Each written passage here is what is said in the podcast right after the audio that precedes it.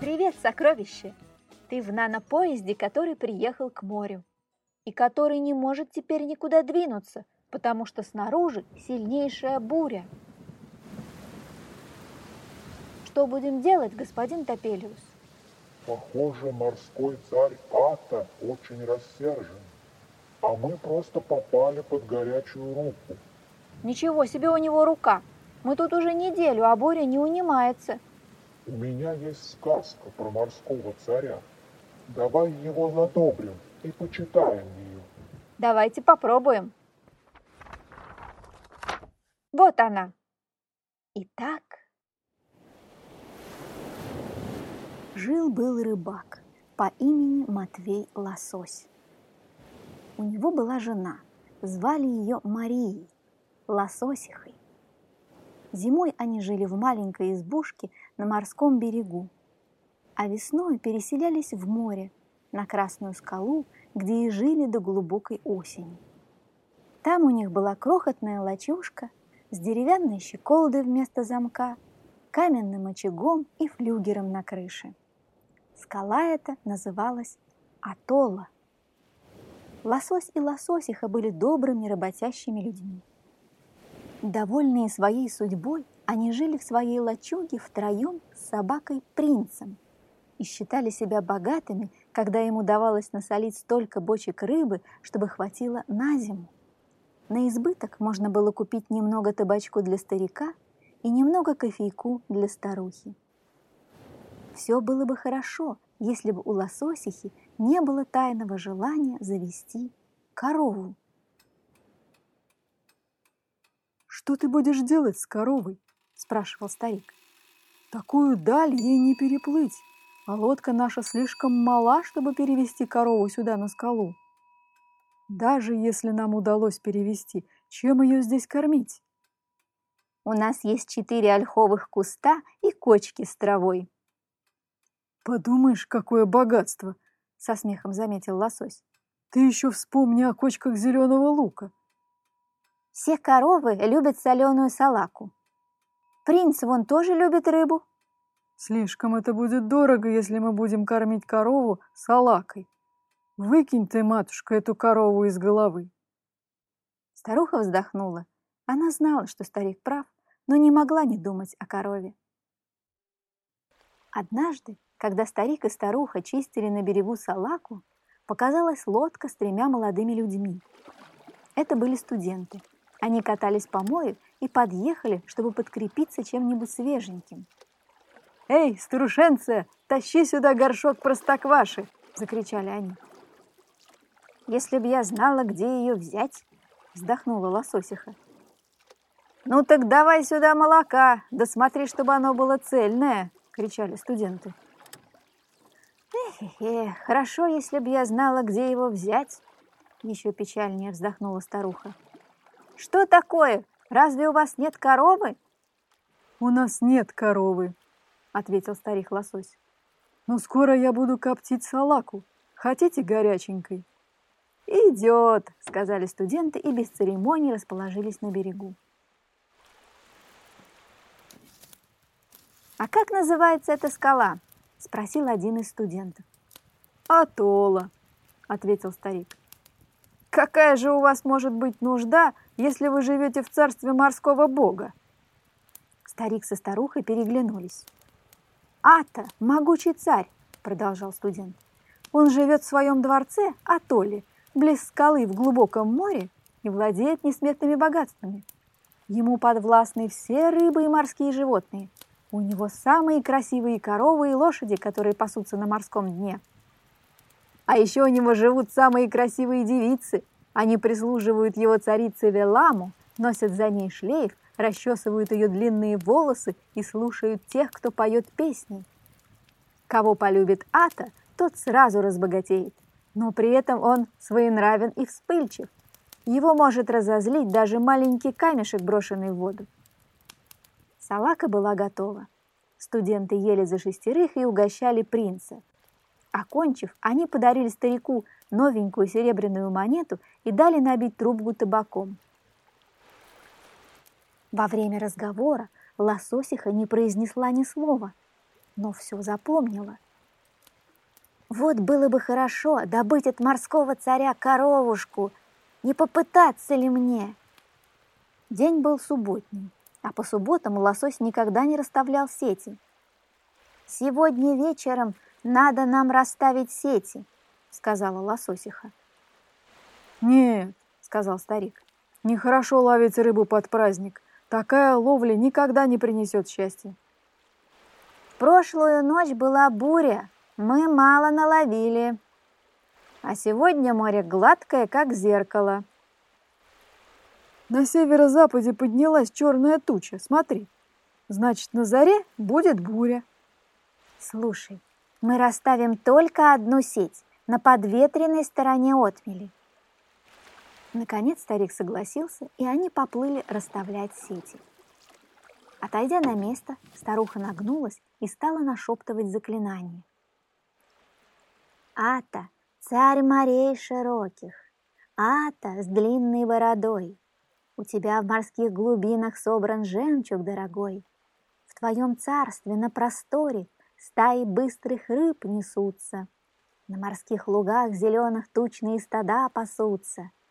Ата, царь морей широких, Мне не нужен клад золотой, Не прошу из недр глубоких Я убор жемчужный твой.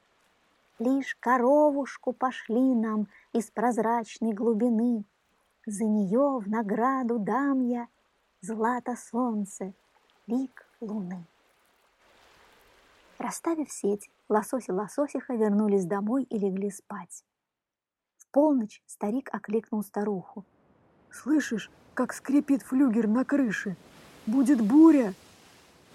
Оба поднялись и вышли. Летняя ночь была темна, море походило на белую волнующуюся равнину, и брызги пенистых волн высоко обдавали крышу рыбацкой лачуги. Такой бурной ночи они еще не видывали. Нечего было и думать, чтобы ехать за сетями. Престыженная старуха и воршливый старик еле закрыли дверь дома и легли спать. Когда они проснулись, солнце стояло высоко, непогода стихла. «Что это там такое?» — скрикнула старуха, выглянув в оконце. «Кажется, большой тюлень», — проговорил лосось. «Да ведь это настоящая корова!» — радостно воскликнула лососиха. И действительно, это была прекрасная дойная корова бурого цвета. Лосось не верил своим глазам и убедился только тогда, когда старуха принялась доить и наполнять все посудины утренним молоком. Старик долго ломал голову, откуда взялась корова, и, наконец, пошел отыскивать свои сети. Искать пришлось недолго. Они были выброшены на берег и до того наполнены рыбой, что нельзя было разглядеть петли из-за блестящей салаки. «Недурно, что у тебя появилась корова, но чем мы будем ее кормить?» — спросил старик, очищая салаку. Но корова сама помогла этому горю. Она заходила в море и щипала морскую траву. От такого корма она добрела все больше и больше. С этого дня на скале было вдоволь простокваши и молока. Все сети были наполнены рыбой. Лосось и лососиха богатели с каждым днем. Старуха взбивала масло, а старик расширил свою рыбную ловлю. «Надо бы построить хорошую избу!» И они построили славную избу с амбаром для рыбы, наняли двух работников и стали отправлять рыбу в Россию и Швецию. «У нас слишком мало молока для такого количества народа», — сказала старуха. «Ну так пойди, спой песенку морскому царю и попроси еще коров». Так старуха и сделала. На следующее утро на берегу у скалы разгуливали уже три коровы. «Теперь довольна?» — спрашивал старик. «Теперь у меня слишком много коров. Я одна не справлюсь». «Так найми себе помощниц», Спустя некоторое время лососиха опять стала причитать. «Не мешало бы построить двухэтажный дом и привезти земли для сада. В саду поставить беседку, чтобы любоваться морем. И нанять музыканта с контрабасом, который развлекал бы нас по вечерам. И еще надо завести пароходик, чтобы возил нас в бурную погоду. «Только-то!» – протянул старик и сделал все, о чем просила старуха. Скала Атолла стала такой красивой, а старуха так заважничала, что даже Салака в море изумилась. Принца стали кормить телятиной и сливками. Он сделался круглым, как бочонок. «Ну, теперь довольна?» – спросил старик. «Я была бы совсем довольна, если бы у меня было тридцать коров». «Ну так иди нашепчи свою просьбу морскому царю». Так лососиха и сделала. Догадались? Да, на следующее утро на берегу толпились тридцать коров. «Знаешь что?» — сказала лососиха. «На этой маленькой дрянной скале слишком тесно. Где мне найти место для нашего стада коров?» «Выкачай море!» — засмеялся старик. «У нас на пароходе есть насос». Старуха отлично понимала, что море выкачать нельзя, но вот засыпать море и построить дамбу можно. Старуха нагрузила свой новый пароход камнями и вышла в море, прихватив музыканта. Он так хорошо играл на контрабасе, что сам Ата с царицей Вилама и морскими нимфами всплыли на поверхность, чтобы послушать музыку. «Выбрасывайте камни!» – приказала лососиха. Бултых, бултых раздавалось со всех сторон от падавших в море камней. Один камень разбил нос нимфи, другой оцарапал щеку Велама, а третий снес бороду самому Ато. Волны в море заклокотали и забушевали, как в кипящем котле. «Откуда взялся вихрь?» – закричала лососиха. Едва она успела задать вопрос, как море разверзлось наподобие щучьей пасти и поглотило пароходик. Старуха барахталась руками и ногами и выбралась на поверхность. Ухватилась за контрабас и поплыла на нем. Только она перевела дух, как перед ней возникла страшная голова морского царя с поврежденной бородой. «Зачем ты бросала в меня камни, старая хрычевка? Разве я не дал тебе все, о чем ты просила?» – заревел он. «Точно так, добрый господин!» – взмолилась лососиха. «Я благодарна вам за коров, они дают столько молока, а борода ваша отрастет, помажьте медвежьим салом». «Где золотое солнце и серебряный месяц, что ты обещала?» – продолжал морской царь. «Ах, добрый господин, днем солнце всегда светит над вами, когда нет туч, а ночью это делает месяц», – лукаво ответила старуха. «Я проучу тебя!» – загремел морской царь, поднял контрабас со старухой и бросил на скалу. «Ох-хо-хо-хо-хо-хо-хо!» – застонала лососиха, потирая ушибленный бок. Она поднялась и увидела принца, который худой и голодный грыз воронью кость. На пороге лачушки сидел лосось и чинил свою сеть. «Что с тобой?» – спросил лосось. «Откуда тебя принесло? Где ты промокла?» Озадаченная лососиха осмотрелась вокруг. «Где же наш двухэтажный дом?» «Какой дом?» – удивился старик. «Наш дом! С садом, беседкой, работниками и тридцатью коровами!» «Да ты чепуху несешь, матушка!» – засмеялся старик. Это студенты сбили тебя с толку своими россказнями про морского царя. Да я его видела, как тебя сейчас, уверяла старуха. Ты крепко спала, а поутру зачем-то полезла в воду. Да вот же лежит контрабас на берегу, настаивала старуха. Это старая полена. Нет, матушка, в другой раз уж мы не станем грешить, потому что рыбная ловля под праздник никогда не приносит счастья. «Смотрите, смотрите, господин Топелиус, помогло!» Море успокоилось, ветер стих. тучи рассеялись, солнышко выглянуло.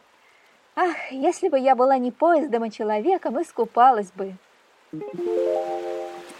Ой, ой, ой, что это? Руки? Ноги? Я снова человек? Вы превратили меня обратно, Топелиус? Это не я. А кто? Наверное, Ату.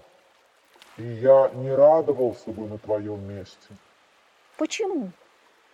Извини, я такой старый, что совсем забыл. Морской царь Ата очень любит сказки. И если они ему нравятся, он не отпускает рассказчика.